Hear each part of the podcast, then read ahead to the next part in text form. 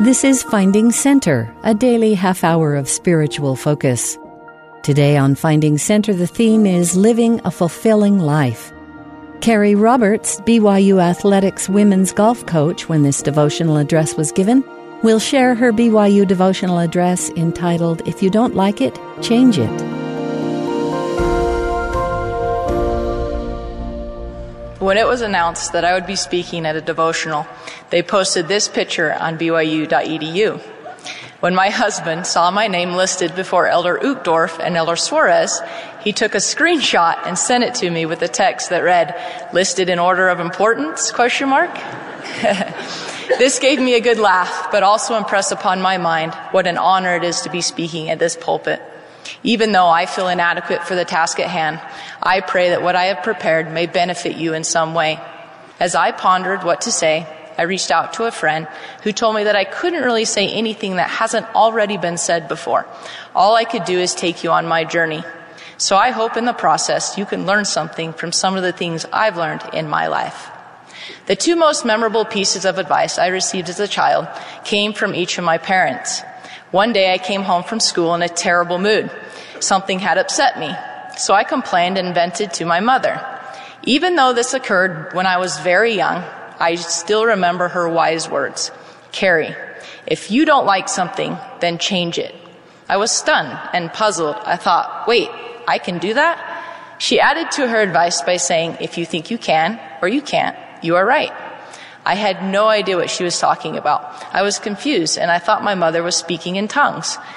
But for some reason, the phrase, if you don't like it, then change it, has always stuck with me.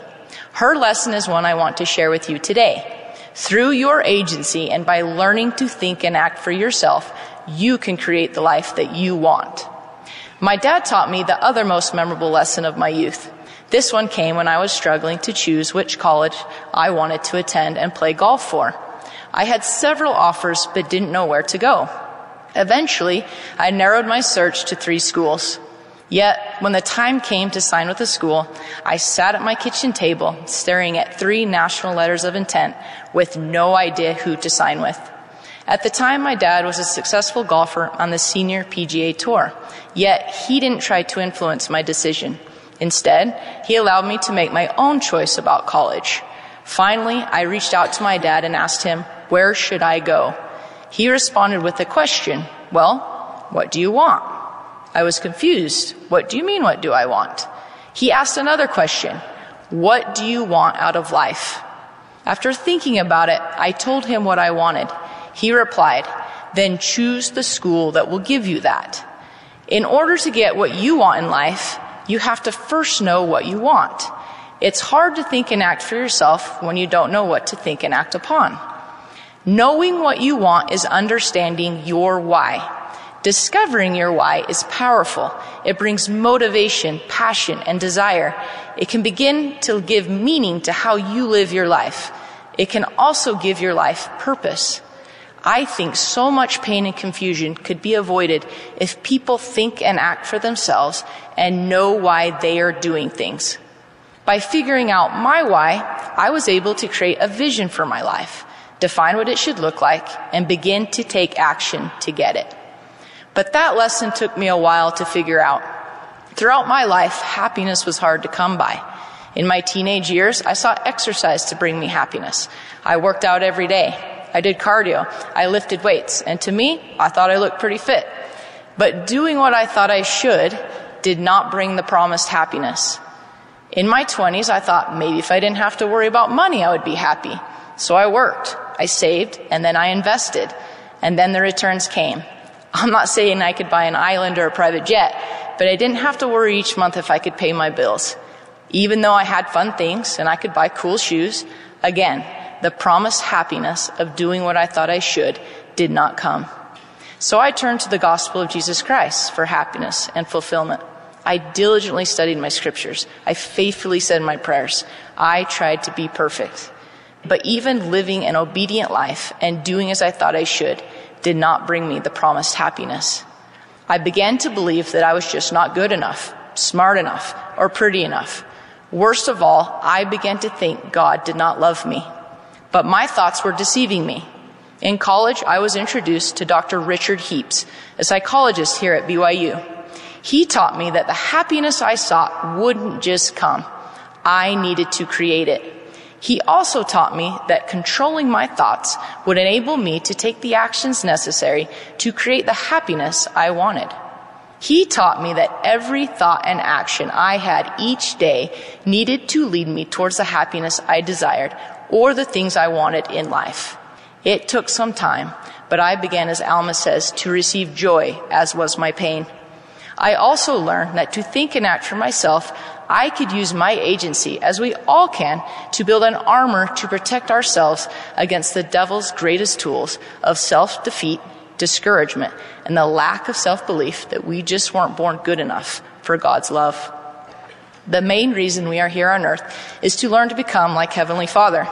I believe that entails learning to create as He does. Thinking for yourself and taking control of your agency allows you to take action towards a life you want with the help of a loving Father in heaven who desires to help us forge our own unique journey here in mortality. What is important to us is important to Him.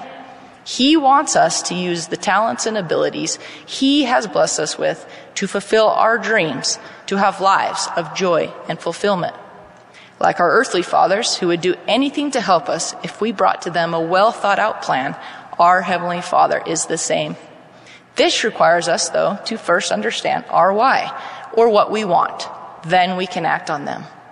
What are your passions and talents? What is it that each of you wants to achieve in your life?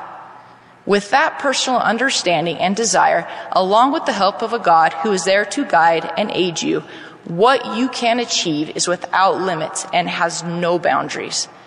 It is not important that you understand my purpose or my why. I have to know and understand that. Some would say a mother shouldn't be in the workforce. Am I criticized? Sure. Do people worry about me and my kids? All of the time. Do they counsel my husband on what they think is better for him than to be a work from home dad? Sure they do. But they don't need to understand his why, and they don't need to understand our why. We are the only ones that must understand that. Your journey is to know and understand your why so that you can live your life and not someone else's. You are to progress in a way that you need, not in a way that someone else thinks you should. Throughout our children's lives, my husband and I have tried to teach them to think and act for themselves and develop the power that comes from doing so. Learning to use our agency to create our own lives manifests itself with different opportunities at all stages of life. When my oldest daughter Mary was young, she started showing a passion for soccer. As you might guess, my passion is golf. After she read a book by soccer legend Alex Morgan, whose passion was also soccer and whose dad's passion was baseball, Mary related in a sweet and innocent way how she learned from Alex that she needed to follow what she loved so that she could be happy, just like Alex Morgan followed her passion and not her dad's. Of course, we are on board allowing her to live her love of playing soccer, but I still tease her that I think her passion is still golf. An opportunity arose once to teach my son Hank how to make more empowered choices. One evening I pulled an audible and I told him I was replacing our usual Little Caesars pizza with a healthier option of an English muffin topped with tomato sauce and fresh mozzarella. He responded, well, I can choose for myself and I decide not to taste your pizza. With some motherly teaching, or as some would say, motherly persuasion, I said he could make that choice only after he took a bite of my alternate selection. And yes, he did end up liking my pizza. My youngest son, Lincoln, struggles with pronouncing words. Even though he's young, he's learning that he can choose to work harder. Instead of feeling frustrated, he can respond by giving more effort until he can pronounce his words perfectly. Before we came to earth, we had two plans to choose from. One would give us freedom to choose. The other would force us to think and act as someone else would have us do. When the decision was made to give the children of the earth power to choose, war ensued. Having our agency was so important that we were willing to go to war to protect it. The plan of salvation contains agency. Satan is the father of all lies and seeks for us to be miserable like unto himself, and he fought and continues to fight to take away that agency. Perhaps then the way to defeat Satan and to become more like our Father in heaven is to take charge of our God given right to control our agency and use our ability to think and act for ourselves to create the life we want.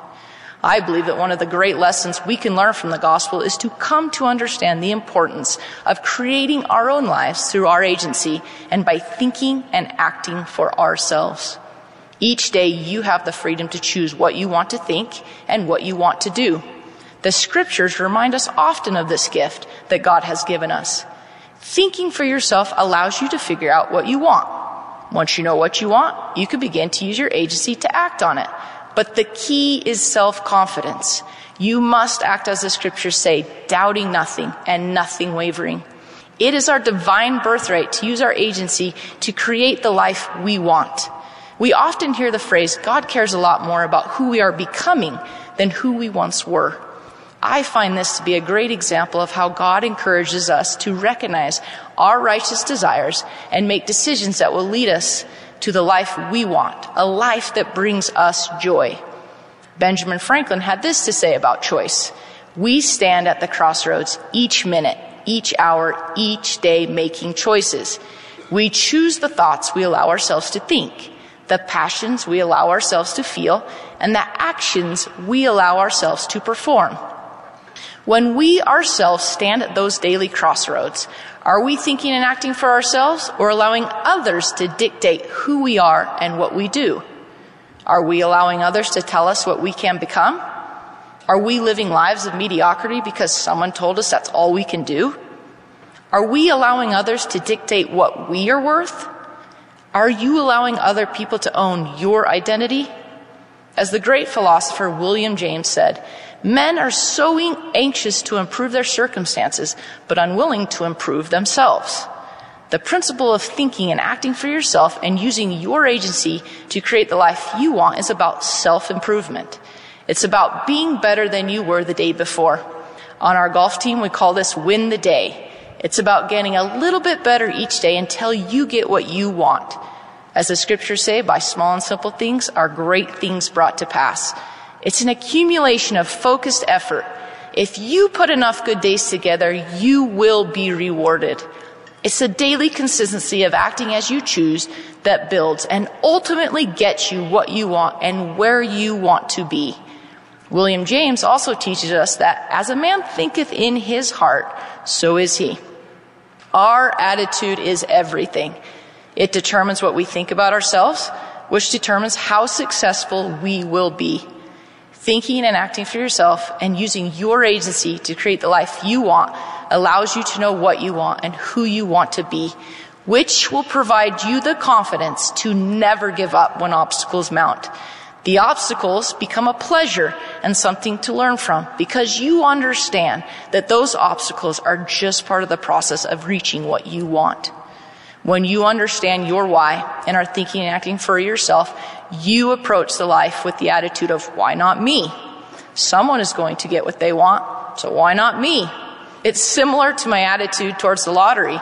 Someone is going to win, so why not me? You continuously seek to improve yourself in your circumstances. You look for reasons why you can instead of why you can't. You focus on what you can control and center your day on what it will take to inch closer to what you want. You work as if you cannot and will not fail. You are totally committed to your purpose. You become unwavering and unbending on your journey. It's acting as Nephi did to promptings with the phrase, I will go and I will do. It's being able to continue to act, even though your plans didn't work out the first time. And your brothers, Laman and Lemuel, doubt and ridicule you. But you persevere and try again until you succeed because it is your purpose. It's having the attitude of confidence like the stripling warriors, acting without fear because they did not doubt. When you understand your why and you think and act for yourself, you can then preserve your identity amid outside pressure to be someone or something you are not. That way, when the pressures of the world and the doubters and the naysayers beat upon you, you are unmoved because you know and understand your purpose and why you do what you do. You are not like the people who held to the iron rod, endured through the mist of darkness, and even tasted of the fruit. But when they saw the people laughing and mocking, felt ashamed. Instead, you hold firm to the rod, enjoy through the mist of darkness, take a delicious bite of fruit, then point to the people in the great and spacious building and say, It's a shame you are missing out. I think you should try some. Christ was the perfect example of someone who understood his purpose. Even though he was doubted, criticized, spit upon, whipped, betrayed by his closest friends, and convicted of a crime he did not commit, he simply did not give up because it was too hard or because people did not believe in him. Instead, he continued to the end because he knew his purpose and he knew his why. One of my favorite stories of someone who knew what he wanted and then thought and acted for himself to get it is David's courageous fight against Goliath. I have always felt similar to David. As the youngest child in my family, I was the smallest. Also, like David, I've sought out big, scary goals that can intimidate, like Goliath. Just as the people surrounding David doubted and discouraged him, people have told me I couldn't achieve some goals simply because they were too big. Imagine how much opposition David faced. While trying to gather the courage to go one on one with a giant, he met with resistance from his own countrymen who didn't believe in him. Through his faith, David knew he could do it. After all, he had taken down lions and bears. Best of all, he had such great courage that he didn't just creep forward to face Goliath. He ran toward him. David decided for himself what he wanted, acted on his courage, overcame doubters, then ran toward his goal and single-handedly defeated his gigantic opponent. Because David could think for himself, he knew what he wanted. Because he could act for himself, he created a plan and used his agency to execute with self-belief and confidence. Instead of listening to the naysayers who thought he was too young or lacked experience, and instead of doubting his abilities, he focused on what he wanted. He worked hard protecting his sheep by killing bears and lions and with self-confidence ran towards accomplishing his goals. How many of us listen to the naysayers and instead of running towards what you want, we run away from it? When athletes discover their why and act on it with belief, greatness happens. I have seen a player start as a walk-on, have no business being in our starting lineup, and end up becoming not only the best player on our team, but the best player in our conference and one of the best players in the country. I have seen good players who are just okay turn into All Americans. I have seen great players accomplish their dreams long before they thought they could. A few years ago, when I was meeting with my team captains before the beginning of the year, I asked, What do you want for this team? What do you want to accomplish? Without hesitation, they said they had met previously and thought that NCAA regionals was great, but they wanted to compete at the national championship. At the time, we were an up and coming team. This would be the first year I had my own players I had recruited.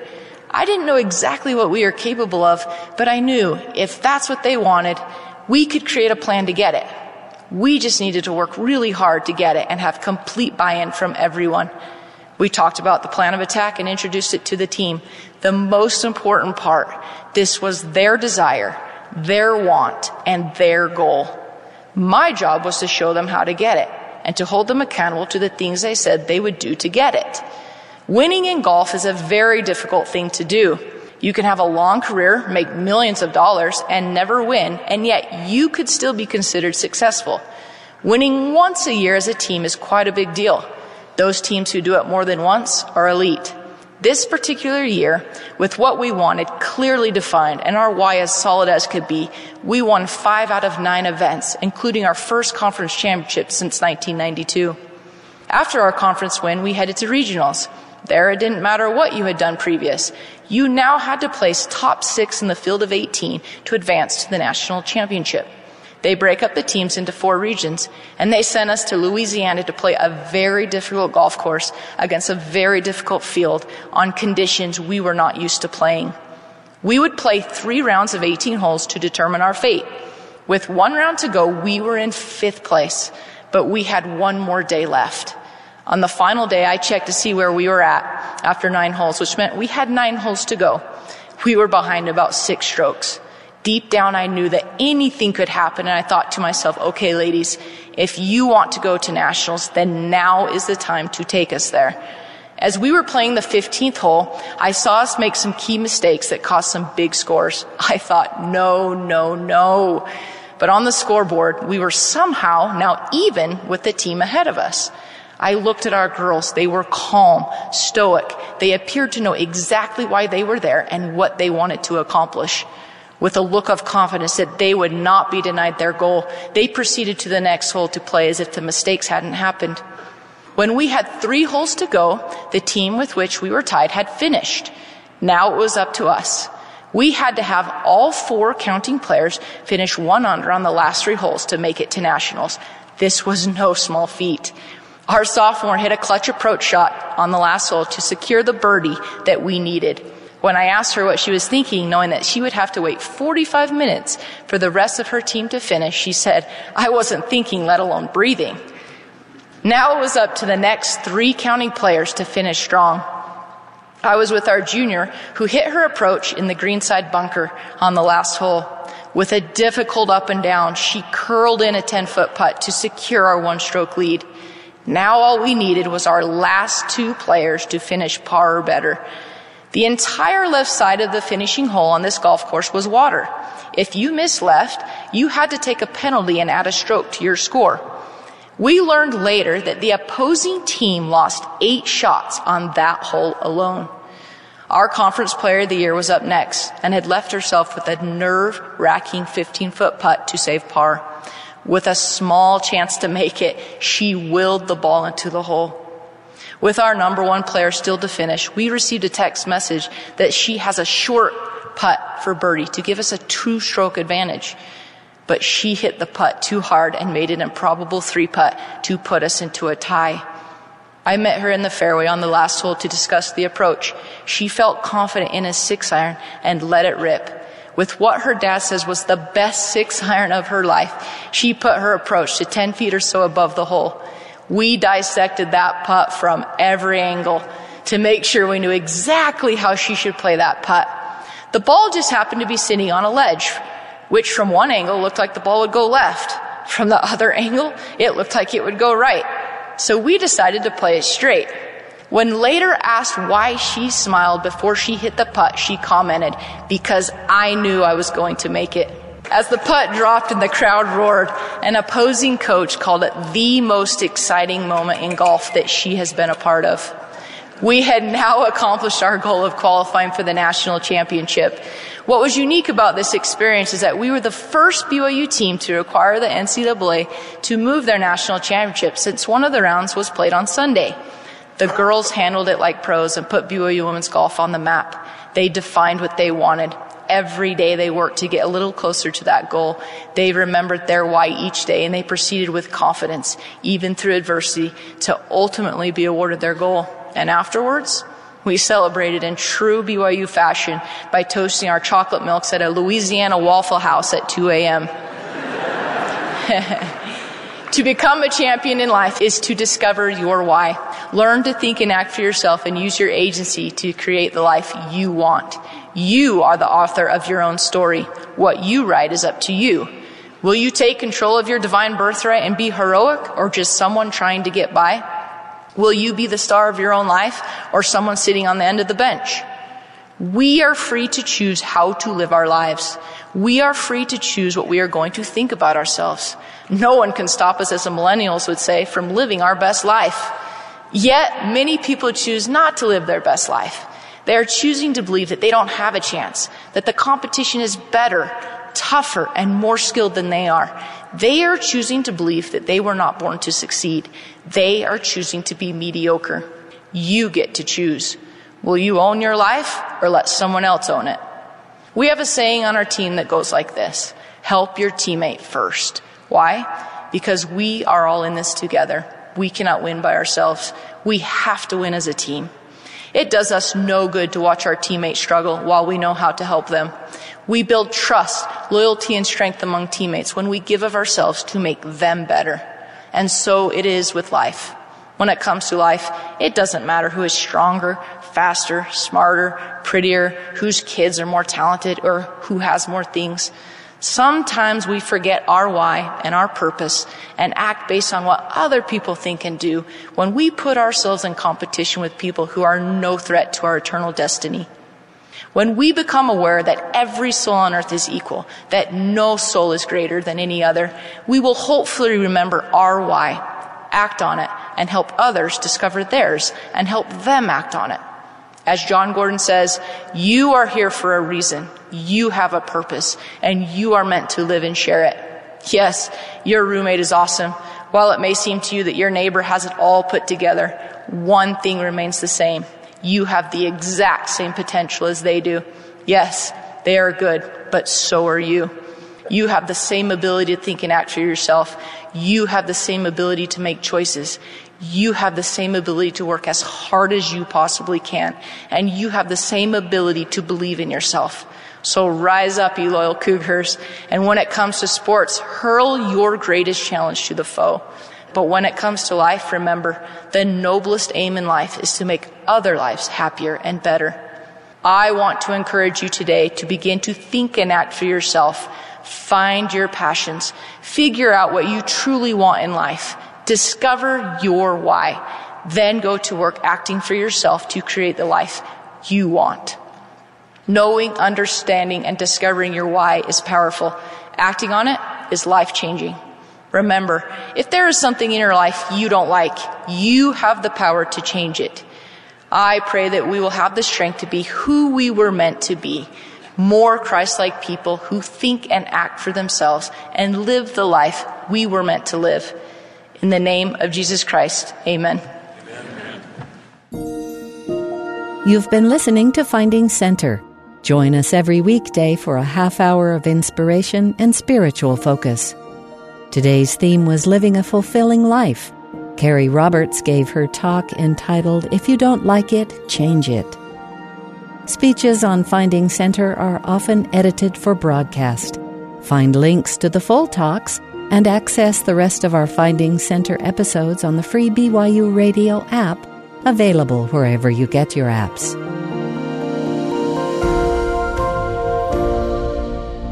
Finding Center is a production of BYU Broadcasting.